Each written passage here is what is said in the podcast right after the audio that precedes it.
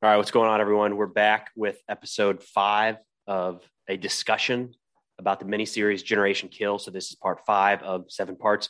We have gone in order, um, but there's been other podcasts that have been mixed in, so we might have to bounce around a little bit. But, anyways, breaking down the miniseries, kind of having a discussion, I think is the way to put it with Sayer Payne. So, Sayer, thanks for doing this, man. Yeah, glad to be here. We spent a couple episodes of these guys so anybody who hasn't seen the series, this is all about Marine recon moving into Iraq in 2003. And for a couple episodes, it's all about not seeing combat and how much they want to get into the fight. And oh my God, we're going to miss the entire war. And I mean, we know now, 17, 18 years later, looking back, that uh, nobody was going to miss the Iraq war in 2003. But we definitely got into it in these last few episodes.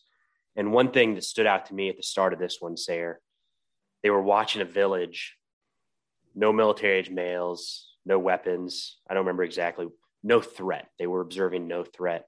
They blink and the village takes a couple bombs, mm-hmm. wipes out everything. And it, I do think there are certainly civilian casualties in war. I've seen different statistics for civilians killed in Iraq, and it's staggering. Even the low side is staggering. Um, so I'm glad, in a sense, they're showing that because it's bringing some of the reality into it. But and and I don't know, I wasn't there in 2003, but it seems like it's every other occurrence is civilian casualties or mistaken. Did, are you getting that vibe too? Well, for one thing, we've already seen this exact scene either last episode or the episode before when um, mm-hmm. the company commander destroys it and then gets patted on the back from the battalion commander. Um, it's, it's you know we have seen this, or when the RC uh, that uh, you know their assault battalion goes through and wipes out stuff when that's not necessarily what recon are seeing. So it's obviously common, and but to your point, I think about the uh, civilian part.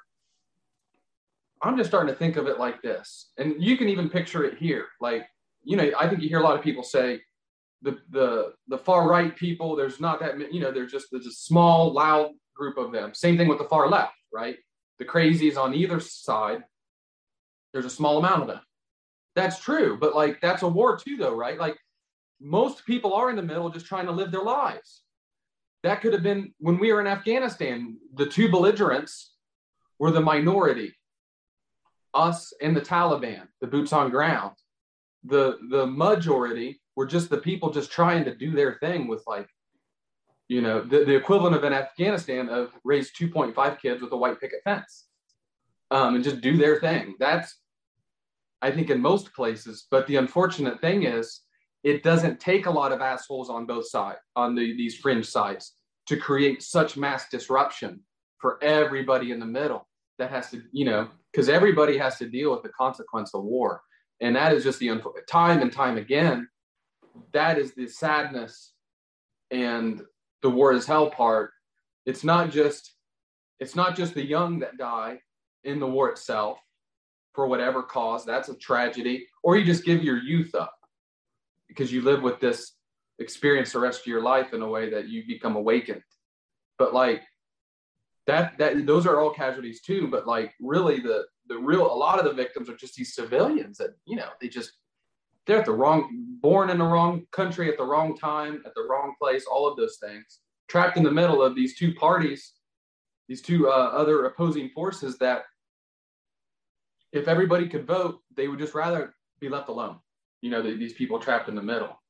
And i mean this series is uh, to me that's maybe the motif of it. At least uh, as me as the viewer at this point where we just keep seeing it over and over again. It's not to me this is not your action Rambo show where it's all fun to watch people shoot off 203s and Mark 19s and machine guns and blow up shit.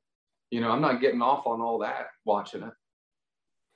I my uh, quick 30 second Google search shows between 2003 and 2011 a range. They cite, you know, seven or eight different, excuse me, seven or eight different sources that that put Iraq civilian deaths from 03 to 11 as low as 100,000, as high as over a million.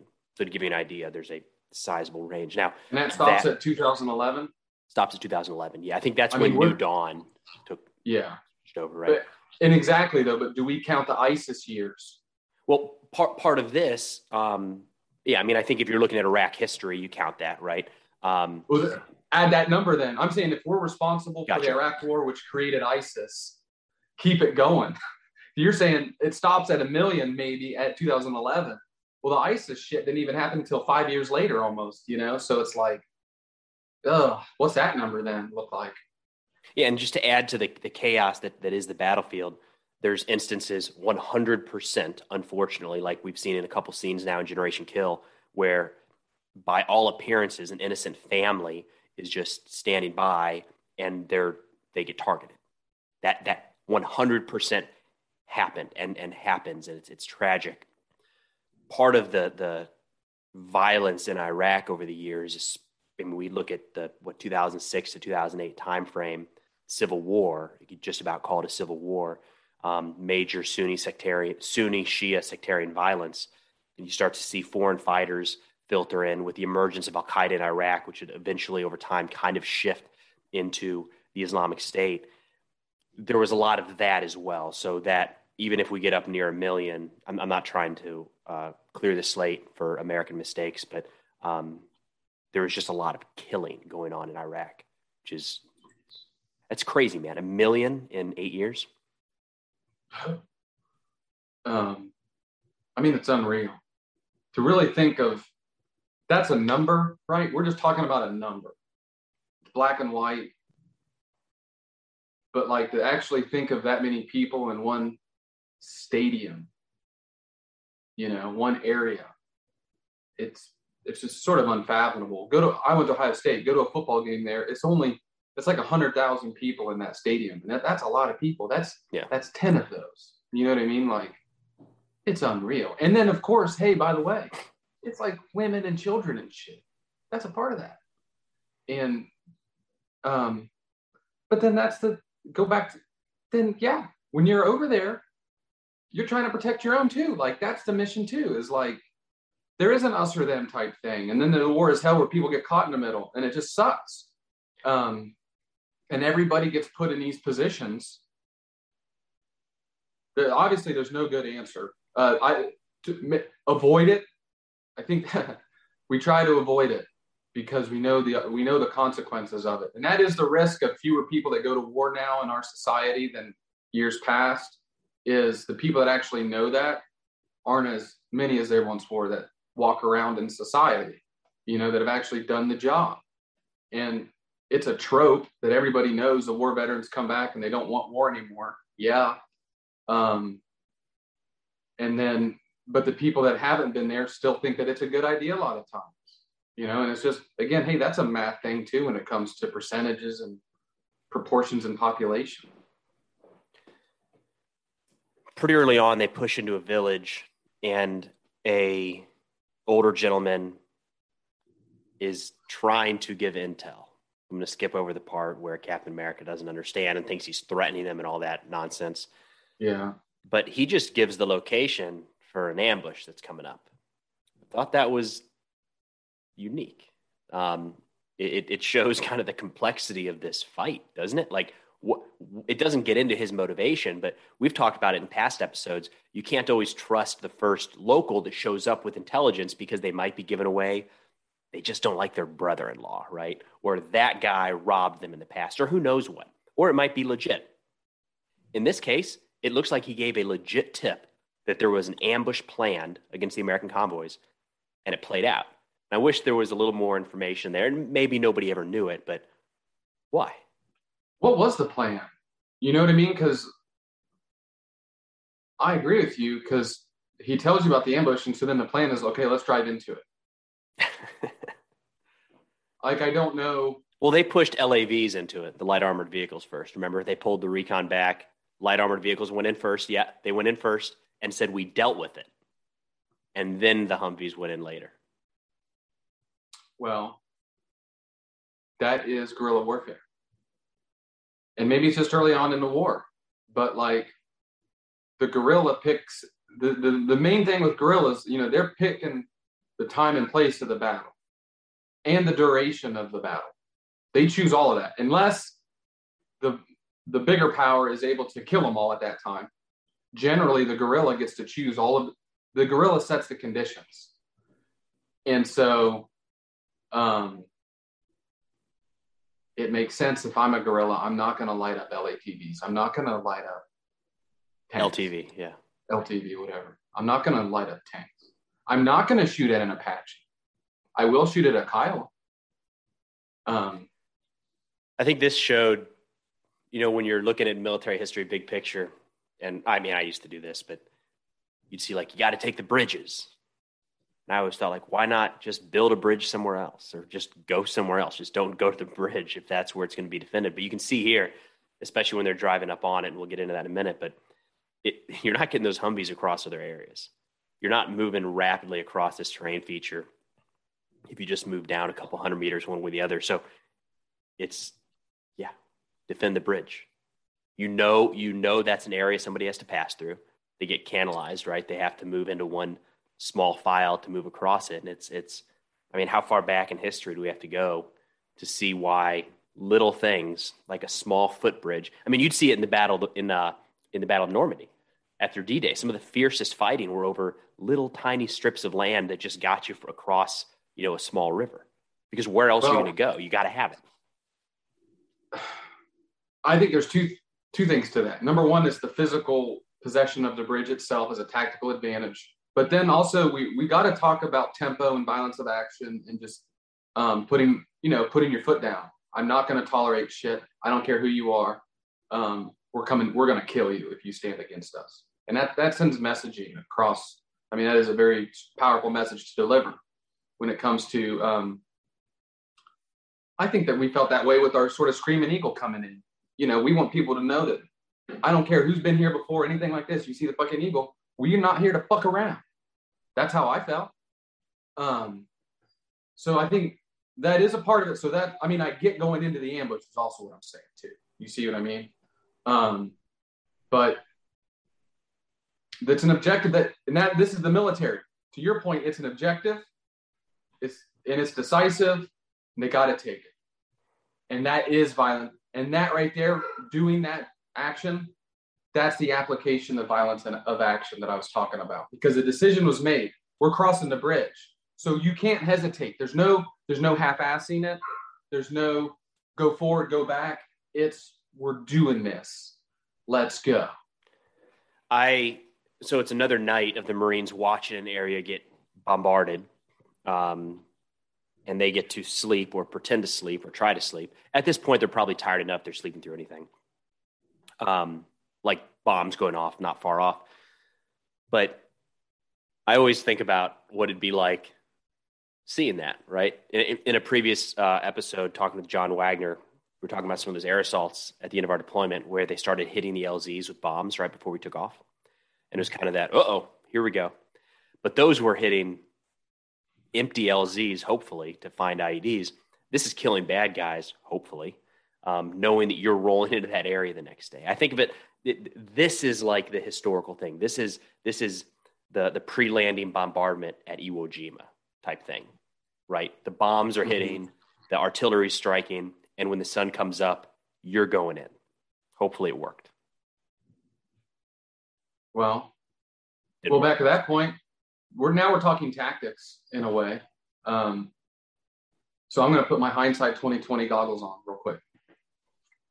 What I think would have made sense, you do the bombing, you got to take the bridge. No, I think going around it, all the, all, I think that's probably a better idea because then you can hit them from the flank. I, I, don't, I, don't know the I don't know the details of where that. I know, no, no. We're just. Doing I'm saying hypothetical uh, hindsight being 2020. You know, we weren't there, but I'm just saying I think it makes sense to do the bombing, but then it makes sense to do the armored vehicles to push across the vehicle, just like you do like a crossing the linear danger area, just like old school uh, ranger patrolling in the woods, near and far side security. Push out the armored vehicles first, let them push past the bridge, get an outer cordon with my armored vehicles.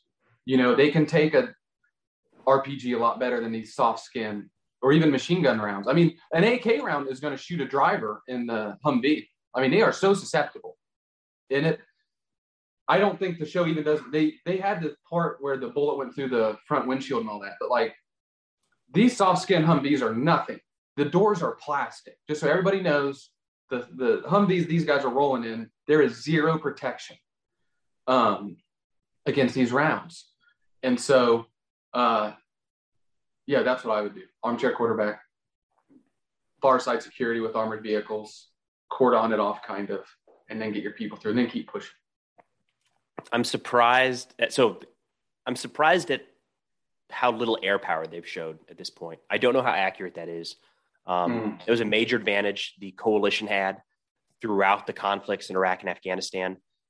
And there's this is just another time where I thought if you're rolling across a bridge into an area where there is is a likely or was an ambush, why are there not A10s on station or Cobras like we see eventually kind of come through?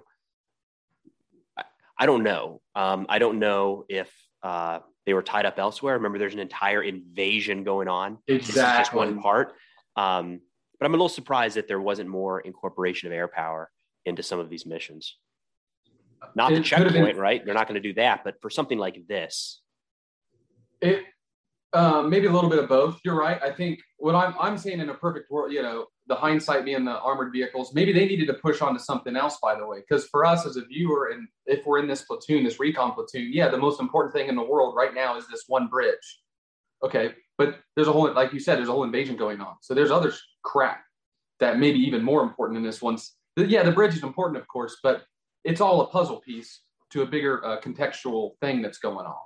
Um, but then to your point, I do think that's where personality and leadership comes in. I, I don't know the, atti- the the true attitude of Godfather or some of these combat leaders because you definitely could have leaders thinking we can do it all on our own. Like we're just going to pound them with our own artillery, and then we're just going to punch right through, and we're going to wipe them out. Other people might be like, "There's a I'm going to get as many A10s as possible. You know what I mean? Like I want to use air assets because I want to drop bombs. So I'm going to request that and constantly be uh, up uh, up the chain and on the net on the net trying to get air assets. I, you know, what are you fighting for and how are you getting there? That's that is also there's science of the leadership, but then the art of it too. Of because at the end of the day, these are all humans making decisions, um, and they're going to go with probably nine times out of 10, their gut instinct. And the gut instinct might be artillery and then punch it. Or we've got our artillery on call. Don't worry, we've got pre planned targets all across the bridge as soon as you guys get up there. Or if we need air, it can come later. We don't need it right now. Yeah. You know, I just, and because remember, we're making this up. There is no manual for this type of fighting. These guys are configured to fight the Soviets. They're not configured to do this at the end. Of, are they capable of doing it? Of course, they're freaking Marines, man. They're recon Marines at that. They're the they're the cream of the crop. I trust them to do anything and to figure it out, you know. Um, but at the end of the day, though, we we're not fighting the training that we did in all through the 90s, which is what all these guys came up in the 90s. Um, that generation, they're a different generation than we are. You know, this generation killed generation. So after a couple back and forths, they start moving towards the bridge under nods, night vision goggles. And I like that they showed it's never going to be perfect, right? To show exactly what it's like trying to move around under nods, but I feel like they did a pretty good job. When you're in video games and, and a handful of TV shows, it seems like you flip those things down. And it's no, it's like putting on sunglasses when you walk outside. You go, oh, now I can see better. But they showed here, I think, how you put those nods down and your your vision just you lose depth perception. Everything is just kind of a different shade of green. And I hated drive. I had only very few times that I ever have to drive under night vision. Hated it. Even on like a road with very clear barriers on each side, I just constantly felt like I was going to drive off into the abyss. The fact that these guys are driving on the edge of this creek bank, trying to do these three point turns under nods, like there's slight that's an interesting thing to talk about with the nods because the video games has it so skewed. Like you just press a button and it goes makes this battery noise and all of a sudden things are green. Well here's the thing. Most people in my experience don't even like wearing nods in general. They're a pain in the ass. And in fact that's what ncos kind of like your senior sergeants they're they're always having to tell people to put your nods on because the natural intuition is to not wear your nods because they're annoying. You're wearing a, a eight or nine pound helmet, and then on the front of this helmet, you've got this like two pound attachment on the very front. So it's already mounted and pulling your head down forward when you're already wearing a helmet and all the shit and body armor. Okay. And then you put it down. Some, some of them have two eyes that are covered with one monocle that comes out that is actually seen. That screws up depth perception. There's a slight little bit of magnification that screws up depth, depth perception. The other one just covers one eyeball, which is has its own nuance. Those tend to be better, but at the same well, not the special operations double eye one, but the single one. Now you have one eye that can be darkness, like under moonlight, but then the other eye has this very bright green um, vision through it, and they're not as sexy. I guess what I'm just trying to say is they're not very sexy and they're very cumbersome. However, there's a lot you can do under night that you can see, and it is pretty cool. And really, the point of it is you can see IR lasers, and it paints. That's probably what I don't think they're showing. The, are they showing IR lasers? I can't remember. I think it, yeah, they showed them a couple times. That's what paints the night. You can actually shoot, cast an IR laser through night vision against a wall or something, and you'll get someone's shadow if they're behind it. You know, and like that is badass. You know, or you can point out a, you can point out a target. Preston, point out a target behind your truck. Look here with the IR. I had this IR magic wand sort of thing, and you could uh, for helicopters to kind of get you on the ground, and you can't see any of this without night vision. Those are all badass, but um, it's extremely. It's just very uncomfortable. Uh, the whole night vision, and I I do think it's like it's like this is like my 203 rant, you know the 203 is not as powerful as it is in movies, and night vision is nothing like it is in video games. Well, they stall out despite the driver's best efforts to get there. They well, not despite they do get there, and I say stall out, but really they come to a stop because the bridge is blocked. Um, and when they stop there, not having seen the show before, just this like sinking feeling in my chest, like, oh my god, here it comes. There's vegetation on both sides of the road, not far off. Like, what a perfect spot for an ambush. And knowing how hard it is to move those military vehicles around, they're on essentially a one lane road, if you want to call it that. And like that, that is where an entire column can get wiped out. Um, and it and it starts. The fighting starts pretty close in. Captain America starts to, I think it was Captain America starts to freak out again and his NCO uh, tells his guy to, to start hot miking. Did you catch that? Yeah. Yeah. So radios, this is an interesting one. Radios in the military, when I push down and start talking, nobody else can interrupt me and come out and it's one, I, am the one talking now. That's it. You, I'll, you have to wait until I finish and then you can come in. But if I hold that thing down or get stuck down, now it sounds like somebody's talking. Nobody else can get on the net. It's called hot miking. 99 times out of 100, it's a mistake. Something happened, they're sitting on a hand mic somewhere or whatever, and it's a pain to try to figure out where's the hot mic, who's causing it. It's very annoying. it's anger. I'm getting angry right now. Yeah. Thinking about hot mics. But if you need to keep somebody off the net. Yeah. Hey, that's that is the thing with the military. Here's the tricky part it is not obey every single thing and, and strict formalities every single step of the road. And what I think, especially with Americans, when I'm thinking of American history, what sets us apart typically from other countries is our willful disobedience to kind of make it up on the fly. Yeah, there are rules set in place, but look, we're not going to follow them to the T. Kind of that rules are meant to be broken sort of thing. And this was an NCO you know, you're not allowed to do this. This is against, I don't know what, you know, they could have put him in front of the colonel and all this stuff. But like, to me, it was the right thing to do at that time, you know, and that's what courage is. He's doing the thing that, because from his personal standpoint, he could have, he had, tr- he had, he could have problems, right? He could lose his job, uh, livelihood, uh, face, all of this stuff, get yelled at, whatever. Negative individual consequence. But the bigger picture was the unit. And so he fell on that sword by making this decision that you're not supposed to make. But I applaud that decision because shit like that needs, especially in this type of environment, that's what we need. We need people to make, um, be decisive. That part is violence of action. Getting stuck on a bridge and hesitating is not violence of action. That's what gets people killed, you know? But think about how big of a move that is. So he's saying the risk that this officer is going to say something stupid and not just like get, have people laugh at it, but but cause lives to be lost. The risk of that is so significant that he's willing to roll the dice that in that time period they're hot miking, there aren't casualties that need to be called up.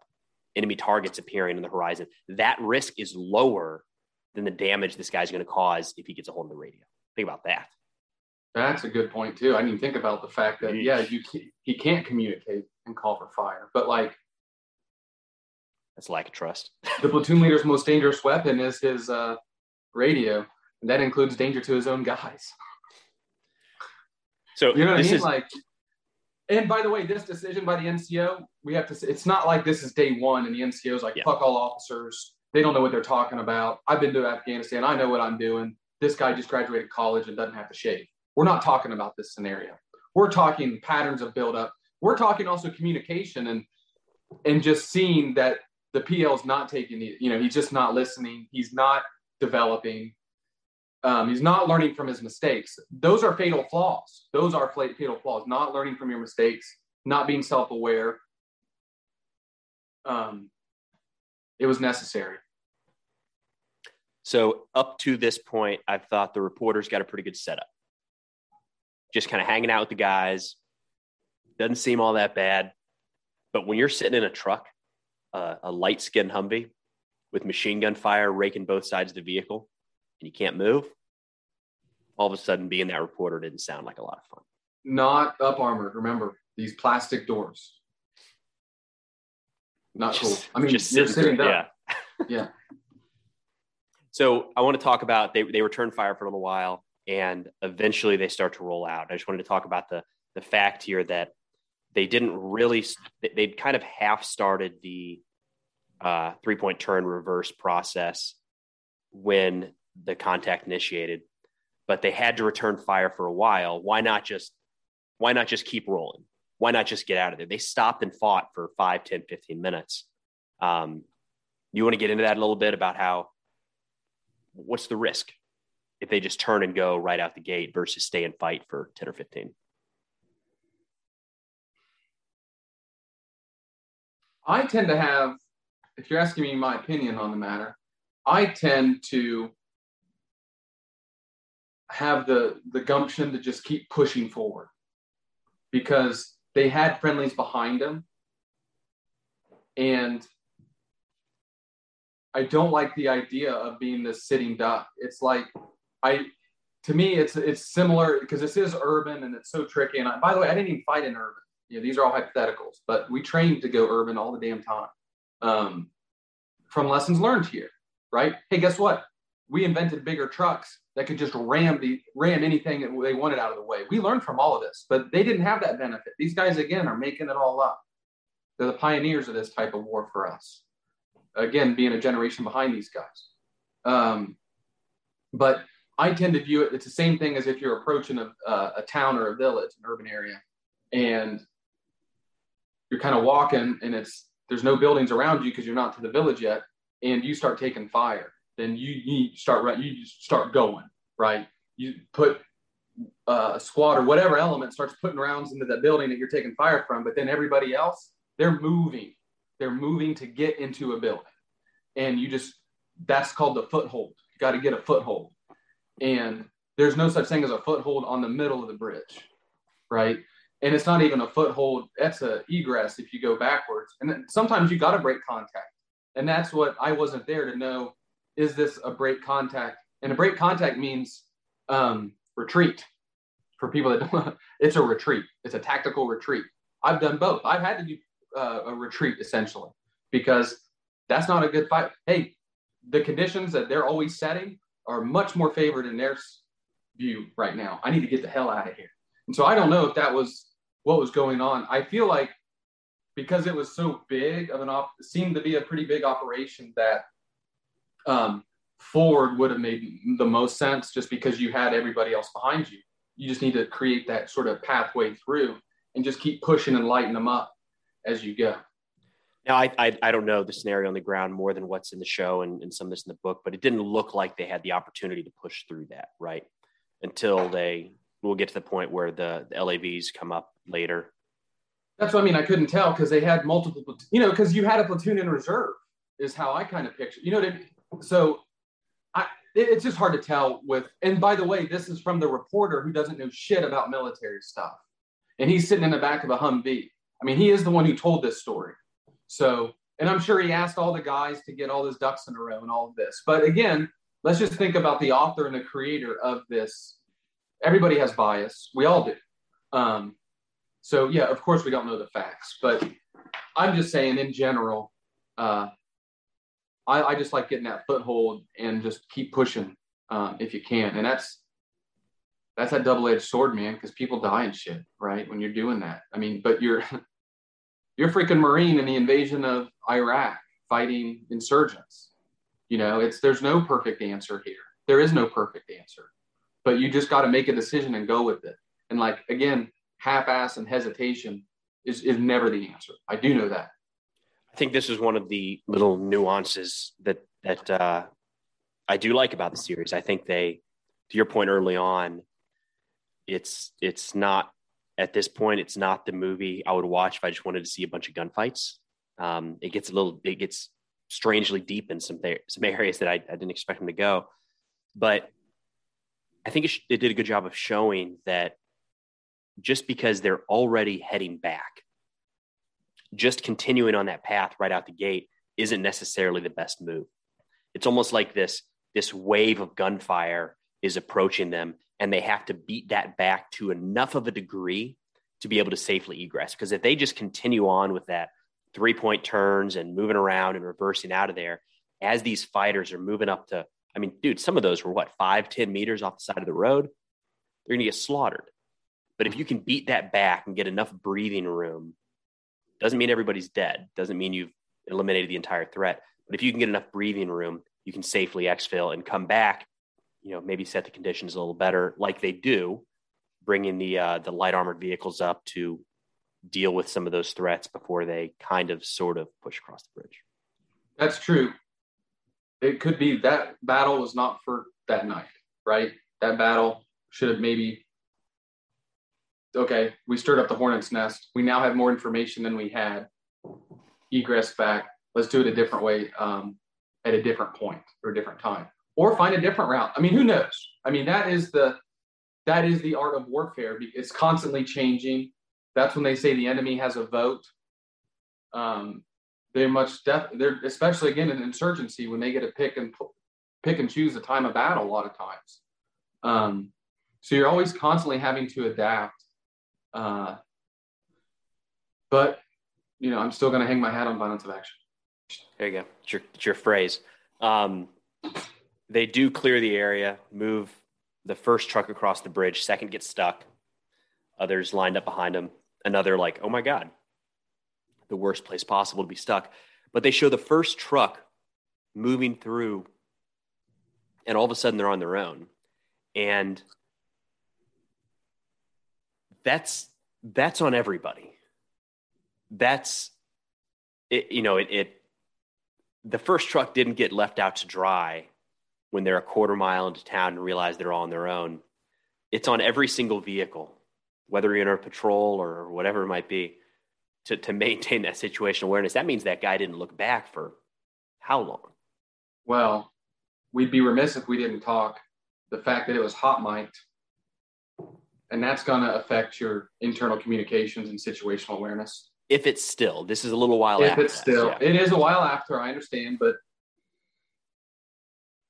it's a shitty spot to be in. And you're right, everybody's responsible for that one. Everybody. And that, man, remember in this series too, we're already in this era where people have been kidnapped and executed and like hung from bridges and shit. Recently. Like days ago. Like it's on the top of their minds.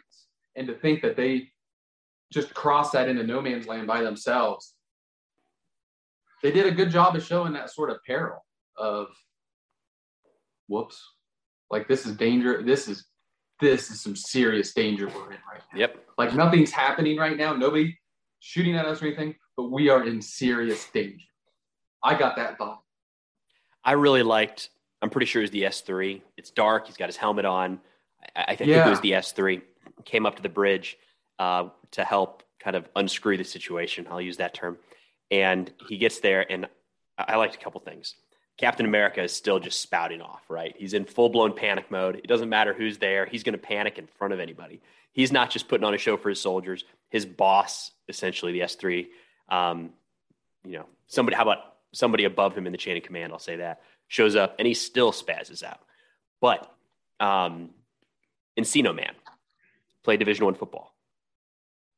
He was a football player. So the S3 shows up and speaks his language, you know, along the line of, we're on the one yard line. You're the offense. Bring it home. And you could see that it just, that's it. Got it. I mean, that was an interesting scene. Um, it's it's I like that scene a lot just because a lot of times you don't see majors in action. They tend to be uh, staff jockeys because that's what this is for people don't know. This would be like a major. So he reports to the colonel, Godfather, but the major, and he's like a computer guy, really. But we always forget the fact that the major was the company commander at a certain point. It's just, you know, he's infantry, he's not a computer guy. Um, and to see him kind of step in, motivate, that's what it's all about.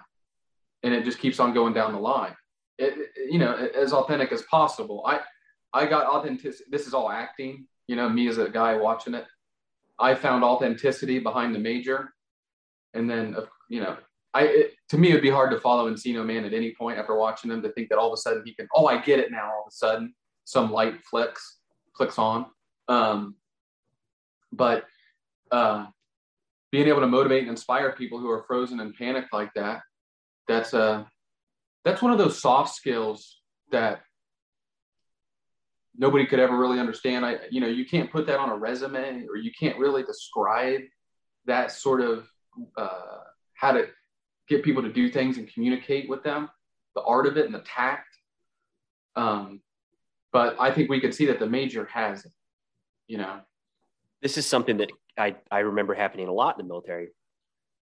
Um, still does to a degree in the reserves, but when there's an issue and your boss or your boss's boss says, figure it out.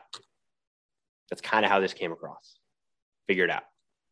Um, and sometimes they can be infuriating. It's like, this is a three hour task you need done in six minutes. I don't know how we're going to figure it out. We don't, we don't have enough people. We don't, whatever it might be. But there's another side of it that that's kind of empowering and, and giving you the flexibility. It's kind of saying, in a sense, like, this is on you. Figure out a way around it, make it happen. Don't run it up the chain and wait for reinforcements or backup or, or other assets. Like, get across the bridge, You were Um, here to make decisions. yeah. Make a decision. figure it out. And then guess what? Once you make that decision, violence of action. there we go. Um, drinking game. How many times you say figure that? it out to me is the best. That's what I was talking about too about the rule following, where probably misconceptions. How it's not about getting permission and like, yes sir, no sir, all the time. Like where they're telling you, okay, you're going to move exactly this way and exactly that. No, it's just to me, figure it out. That's what I want every time because that you're telling me I can do whatever I want. You have now given me license to just do my judgment, whatever I think is best. And I would much rather do that because I'm the one, guess what? I'm the one who's got to cross the damn bridge. You guys don't have to in the back. You know, the major just gets to carry a pistol or whatever and mostly sits behind a computer. The doers, um, those are the ones that you want to empower because they're the ones who have the ideas because they're the ones thinking about it as the individual, uh, the doer of the action. Um, so I'm all about that shit. I do think there's some some tact required when you say that because I've been on the Yeah. receiving end when something's not going to be done. Um, in the National Guard, we had something where we had 40 soldiers that needed to get from point A to point B and enough trucks to move 10 of them at a time. We said, great, it'll take four trips. And it, two, you know, four trips, two hours. And they said, have it done in 30 minutes or something like that. Like, well, unless we get some other resources, we can't move the, these troops that distance in that time period. Um, it's training, so you end up with some safety things as well that you don't want to violate. So I get frustrated in that sense because you've heard that before where people get annoyed that something isn't happening and they just say, make it happen. It's not going to happen. Just saying that doesn't absolve you. But in the right context at the right time, I think it does unlock that little bit of Sayer. What you got, man? Take it. That's an important nuance because that also could be lazy leadership. If just to, I don't care, figure it out. You know, that's the same thing as putting your head in the sand and not listening and communicating with your junior leaders who are the doers that are supposed to be telling you what they think the way it should go because they are the ones who have the skin in the game the most. Um, and you want to really listen to their advice. Uh, there's no way around that. so I agree. It's I almost put it in the same vein as like um, when people say I have an open door policy. That's lazy leadership. That's passive. The the leader should go in the junior leader's office and initiate the conversation. It shouldn't be the junior leader having to like when the problem or uncomfortability happens. That's the only reason open door exists. The senior person should be the one always checking in. Hey, what's are you doing all right? What's going on? You know, well, no, seriously, no, just tell me what's going on. Okay, well, here's what I got. That type of conversation would never happen if that junior leader had to walk all the way to the headquarters, have this uncomfortable knock while the guy is behind the computer or girl is behind the computer writing an email or on the phone. You're standing in the hallway. Come on now. Active leadership, active communication. It's going to foster, it's that's how you build a team. I guess funny. I'm thinking about a private trying to use that open door policy at the battalion level or something, and just how unrealistic it is that they're going to find a time to get away, to get to the battalion headquarters, walk into the battalion commander or sergeant major's office without somebody stopping them and saying, You're lost, get out of here. And maybe they're there, maybe they're not. Maybe they bump into the person that they have an issue with on their way there. So they don't want to do it. And like, you're right. Most privates don't want the battalion commander to even know their name. You know, like they don't want to be seen. That so it's incredibly awkward. And I had this conversation. I used to work at a law firm. I had the same conversation about the whole partner and associate. You know, because you got a senior, you got a junior, and I keep I kept hearing that oh, we got open door policy. I'm like, guys, the, the open door policy is bullshit. You know, because all the partners are too busy. Um, you got to come down to the minions. The partners got to go to the minions and hang out with them and see what they're doing. Because even if a partner did do was an associate, that was 20 years ago. You know, you, things are different now. You want to go ahead and toss out the disclaimer that soldiers aren't minions, or we're all minions to someone. we're going that. I'm joking. We are all minions. And yeah. associates definitely a minion. I'll I'll say that for sure. Let's pull back into the episode for a minute here because there's a scene I yep. definitely want to hit on before we wrap up. But they they find some of the dead bodies in the morning when the sun comes up. Uh, Syrian passport. Uh, start to mm. a little foreshadowing of what's what's yet to come. They find amphetamines on him. Also, something that not an expert, so I'm not even going to throw a percentage of how often uh, those were used, but I do know in the Battle of Fallujah, uh, in the first, in the second Battle of Fallujah, which was really the big one that we hear about, um, there were a lot of cases of finding foreign fighters jacked up on amphetamines. So that's pretty terrifying. But I want to get to the last couple scenes where they're moving into this town and they find a school full of ordnance. Um, I think in the description it called it a Baath Party headquarters, but it's a it's a depot loaded full of RPGs and mortars and mm-hmm. rifles and things like that. And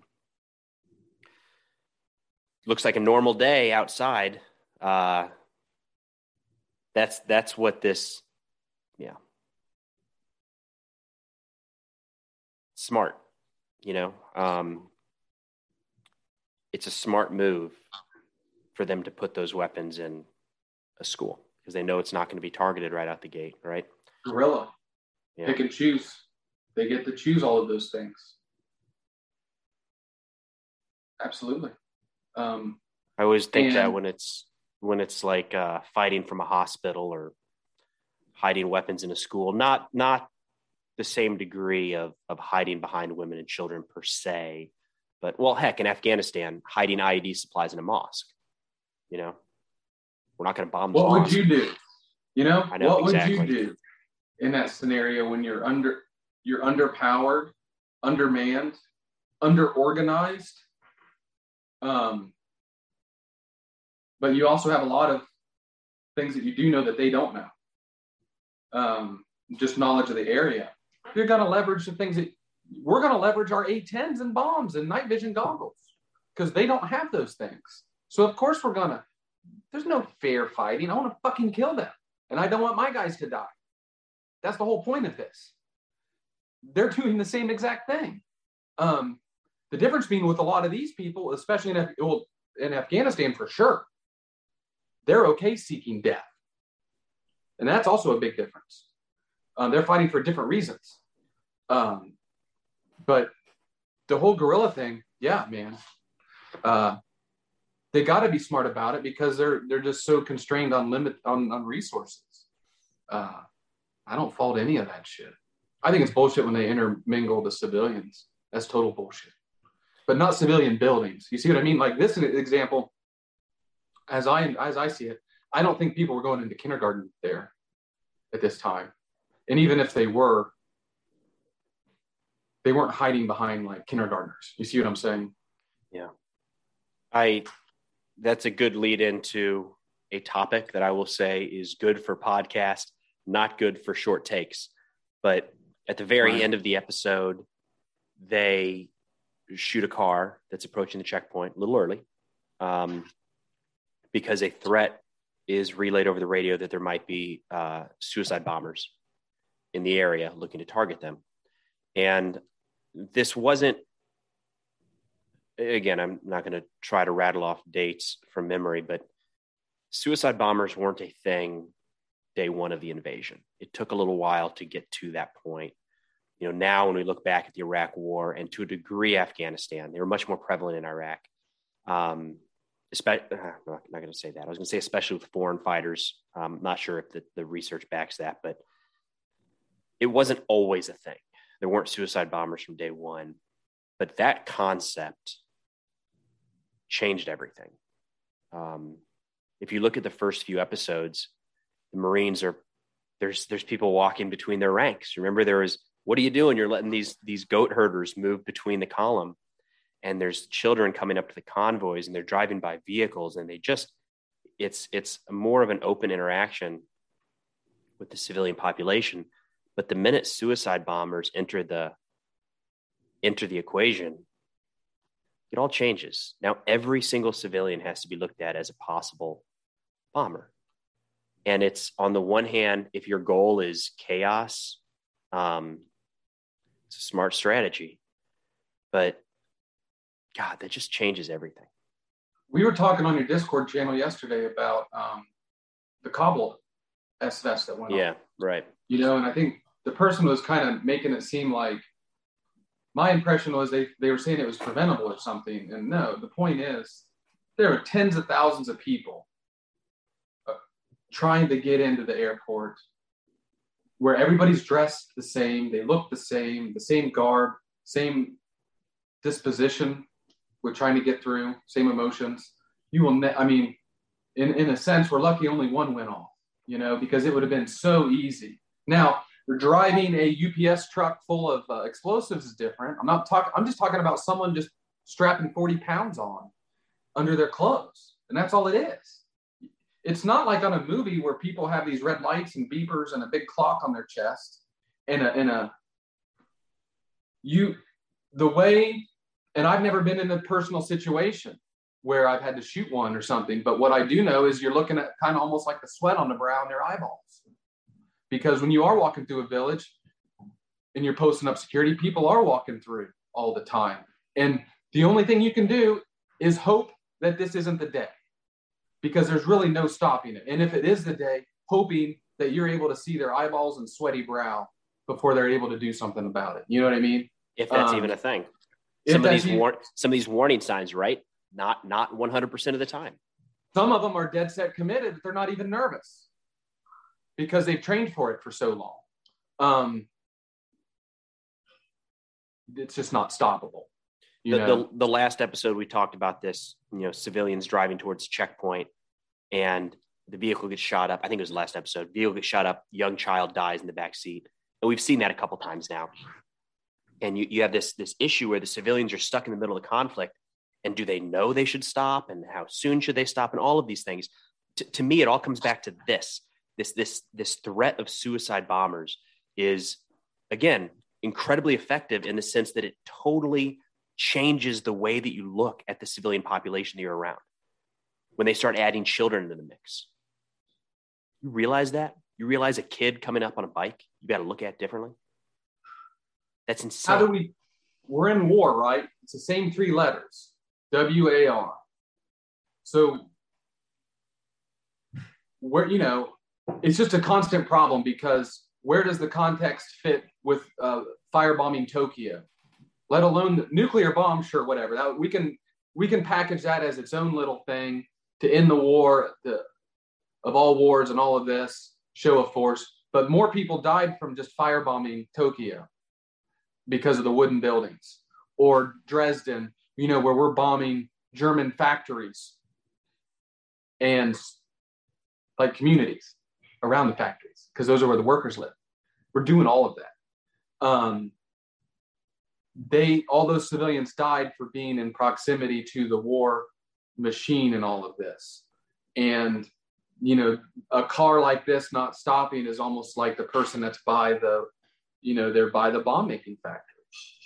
And I'm not putting a I'm not even defining that or qualifying it, but I'm just trying to create a parallel situation of sort of the carpet bombings and just the and that I guess is a newer thing in warfare. I mean, I guess that is a 20th century. You weren't really killing civilians back in the day; they were always a, secondary effect, which I think is where war is evolving back towards. You know, because they were definitely a part of war itself in World War II. That helped um, in an effort to end it was killing civilians to like uh, kill their resolve. I mean, that was literally a point of it. Whereas here, it's not intentional. It's not as uh, intended, but it's like bound. It's just it's bound to happen. This is bound to happen, as unfortunate as it is, and that just brings me back to the point of like that's why we don't want to do these things if we don't have to if to give you an idea of how strongly I feel about this concept changing the nature of conflict in Iraq and Afghanistan, I think if you removed all suicide bombing attacks, S-vest, motorcycle, truck, whatever it might be, replace those deaths with IEDs or small arms fire. So it's not like all of those casualties didn't exist. Just shift them over to another bucket. I think those conflicts have a entirely different look to them today because I think American soldiers, coalition soldiers, are would be more comfortable spending time around the population. Um, I was never concerned that a local was going to pull out an AK from four feet away and start shooting. Um, I was terrified that somebody was going to have an S vest on that we, we just didn't know um, at any point, anywhere. That's insane. If you can remove that fear, and I don't care how, well, I'll just speak for myself here. I don't know how I ever could have gotten past that fear. And I know that I would always, even when it's not foremost in your mind, you are treating the people differently, knowing that one out of a thousand, one out of 10,000 might have an S vest on. I don't deal with that in Murfreesboro. I don't have to worry when I go to the farmer's market that one of those people might have an S vest. And I act a little bit differently there than I did in the Howzi Madad Bazaar. And whether you're any leadership position, whether you're a team leader or a squad leader, a platoon leader, platoon sergeant. Those other, if you're saying it's one out of a thousand, a lot of times the 999 don't matter. You see what I mean? Like, because you're trying to protect your team at the same time. And like, it's callous, but your job is to bring those guys home. Especially when we get put in an unwinnable war. I think m- many of us knew that it was, what the fuck are we doing? They knew that early on to Iraq. The very month, a month into it, they knew And so when you know, you know, you have this feeling in your gut that what are we even what, what are we doing here?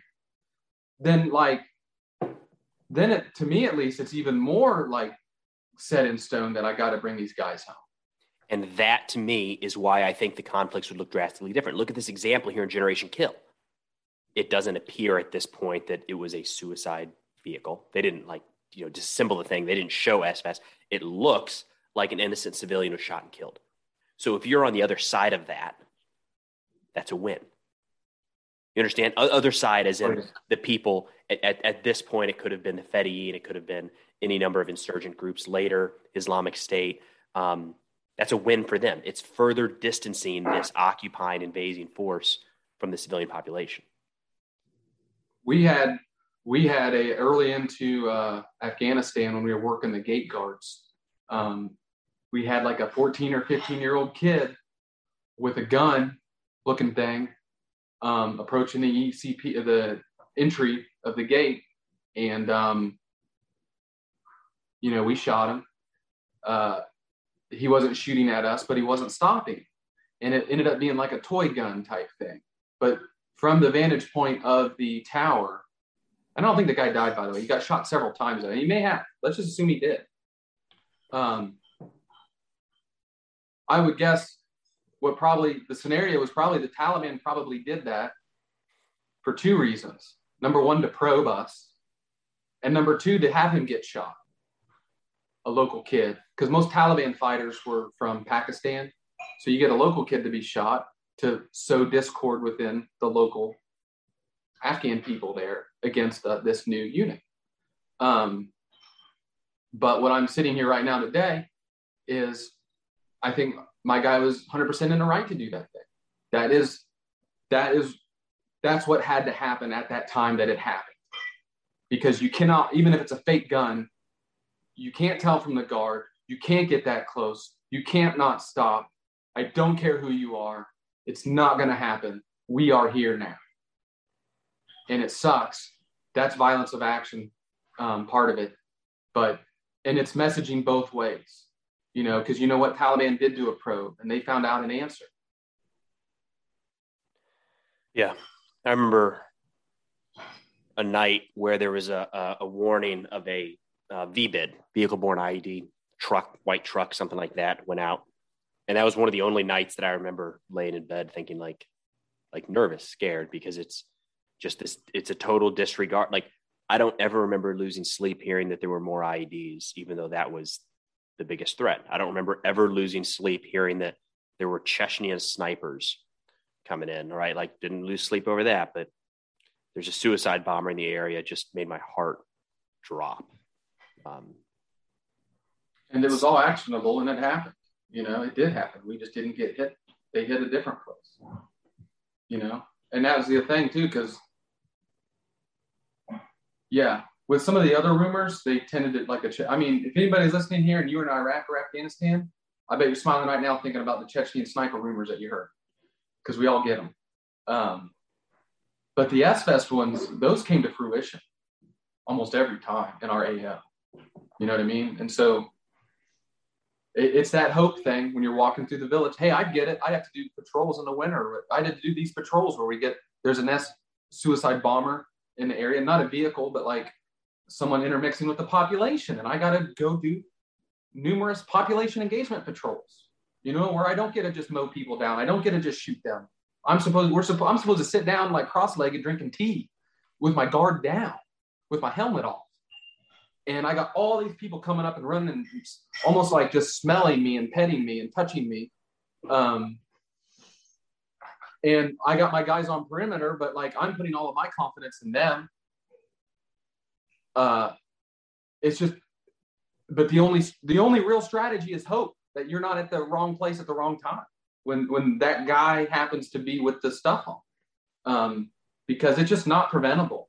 It's that's the whole the war part is there's no perfect answer and there's so many imperfections that you just gotta you gotta deal with and you just gotta do it. This topic of suicide bombers is such an interesting one. and There's so many pieces to it. It'd be interesting to have somebody on that's done some research there talk about what they've seen in the last 20 years. Um, how they've adapted tactics, things like that, because it was pretty wild. I'd love to one day, you know, have some people on to tell the story of Staff Sergeant Rivadeneira with 100 with our with Bravo Company, who was a staff sergeant, squad leader in the 101st, who did see the sweat on the brow, and he put multiple rounds into the guy. He was right.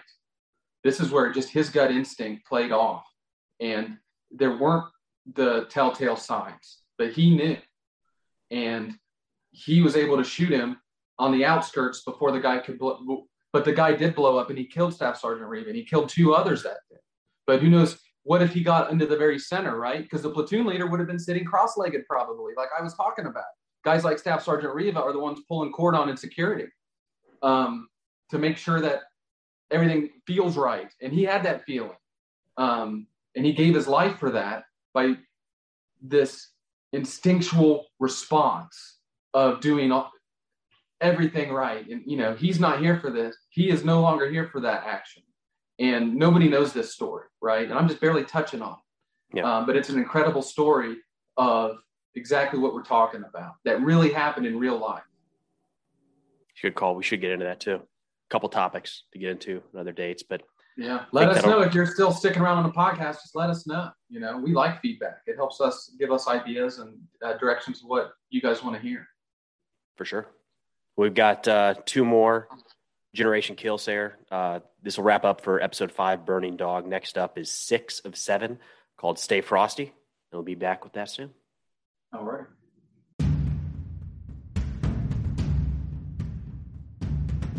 Hey, thanks for listening to War Stories. If you get a chance, it'd mean an awful lot if you could head over to Apple or Spotify or wherever you listen to your podcast and leave a review. It helps others to, to find the show. But thanks again for listening. We'll see you next time.